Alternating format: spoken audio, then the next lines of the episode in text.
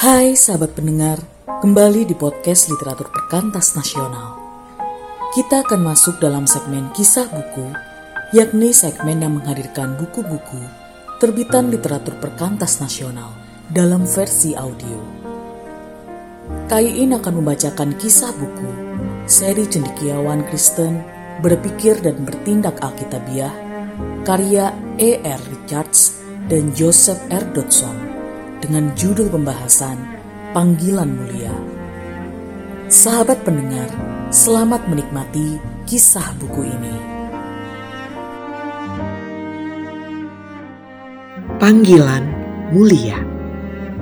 Jika Anda senang mempelajari tentang bagaimana latar belakang abad pertama menerangi bacaan seperti ini, studi Alkitab yang lebih mendalam tepat untuk Anda.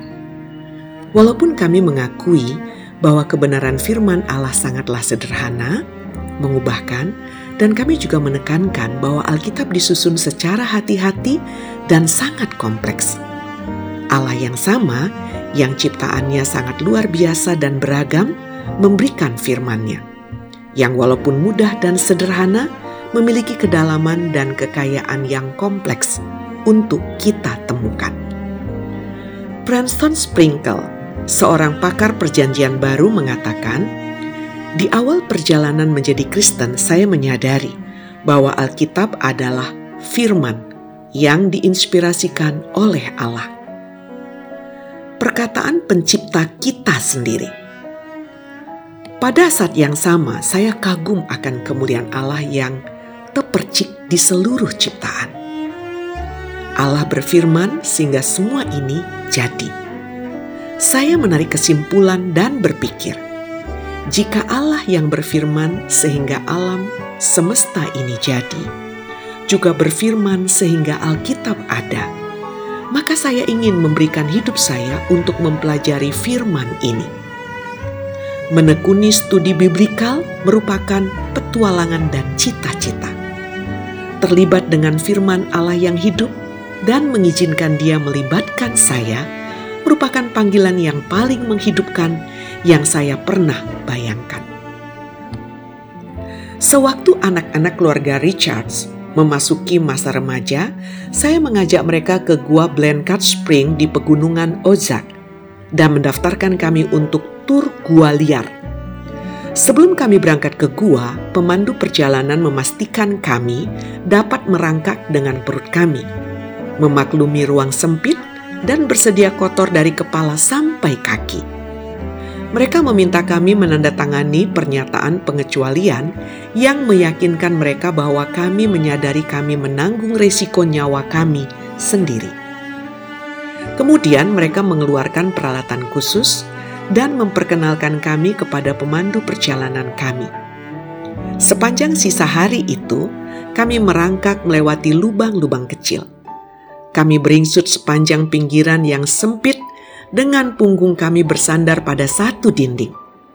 Kaki kami menahan pada dinding satunya dan sebuah ngarai di bawah kami. Kami menyusuri daerah berbahaya lainnya. Jika lampu kepala kami mati, kami akan berada di kegelapan yang paling pekat. Tidak ada jalur setapak dan tali untuk menandai tempat berjalan. Kami bermelumuran tanah, berkeringat, juga penuh senyuman. Pastinya perjalanan kami bukanlah untuk semua orang.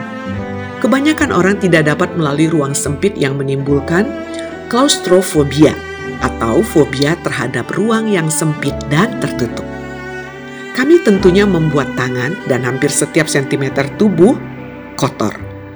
Namun, untuk dapat melihat harta karun membutuhkan kerja keras. Hal yang sama juga berlaku untuk studi biblikal lanjutan. Mereka yang bersedia untuk mengenakan perlengkapan, menyalakan lampu kepala mereka, dan mengarah ke bawah tanah menuju gua-gua gelap kosakata dan filsafat kuno, mereka yang bersedia untuk beringsut melalui lorong-lorong tradisi gereja dan teologi, mereka yang berani mencari tempat sempit yang baru saja ditemukan, dan menyusuri daerah berbahaya yang masih menunggu untuk dijelajah, akan menemukan kekayaan yang tak terkatakan.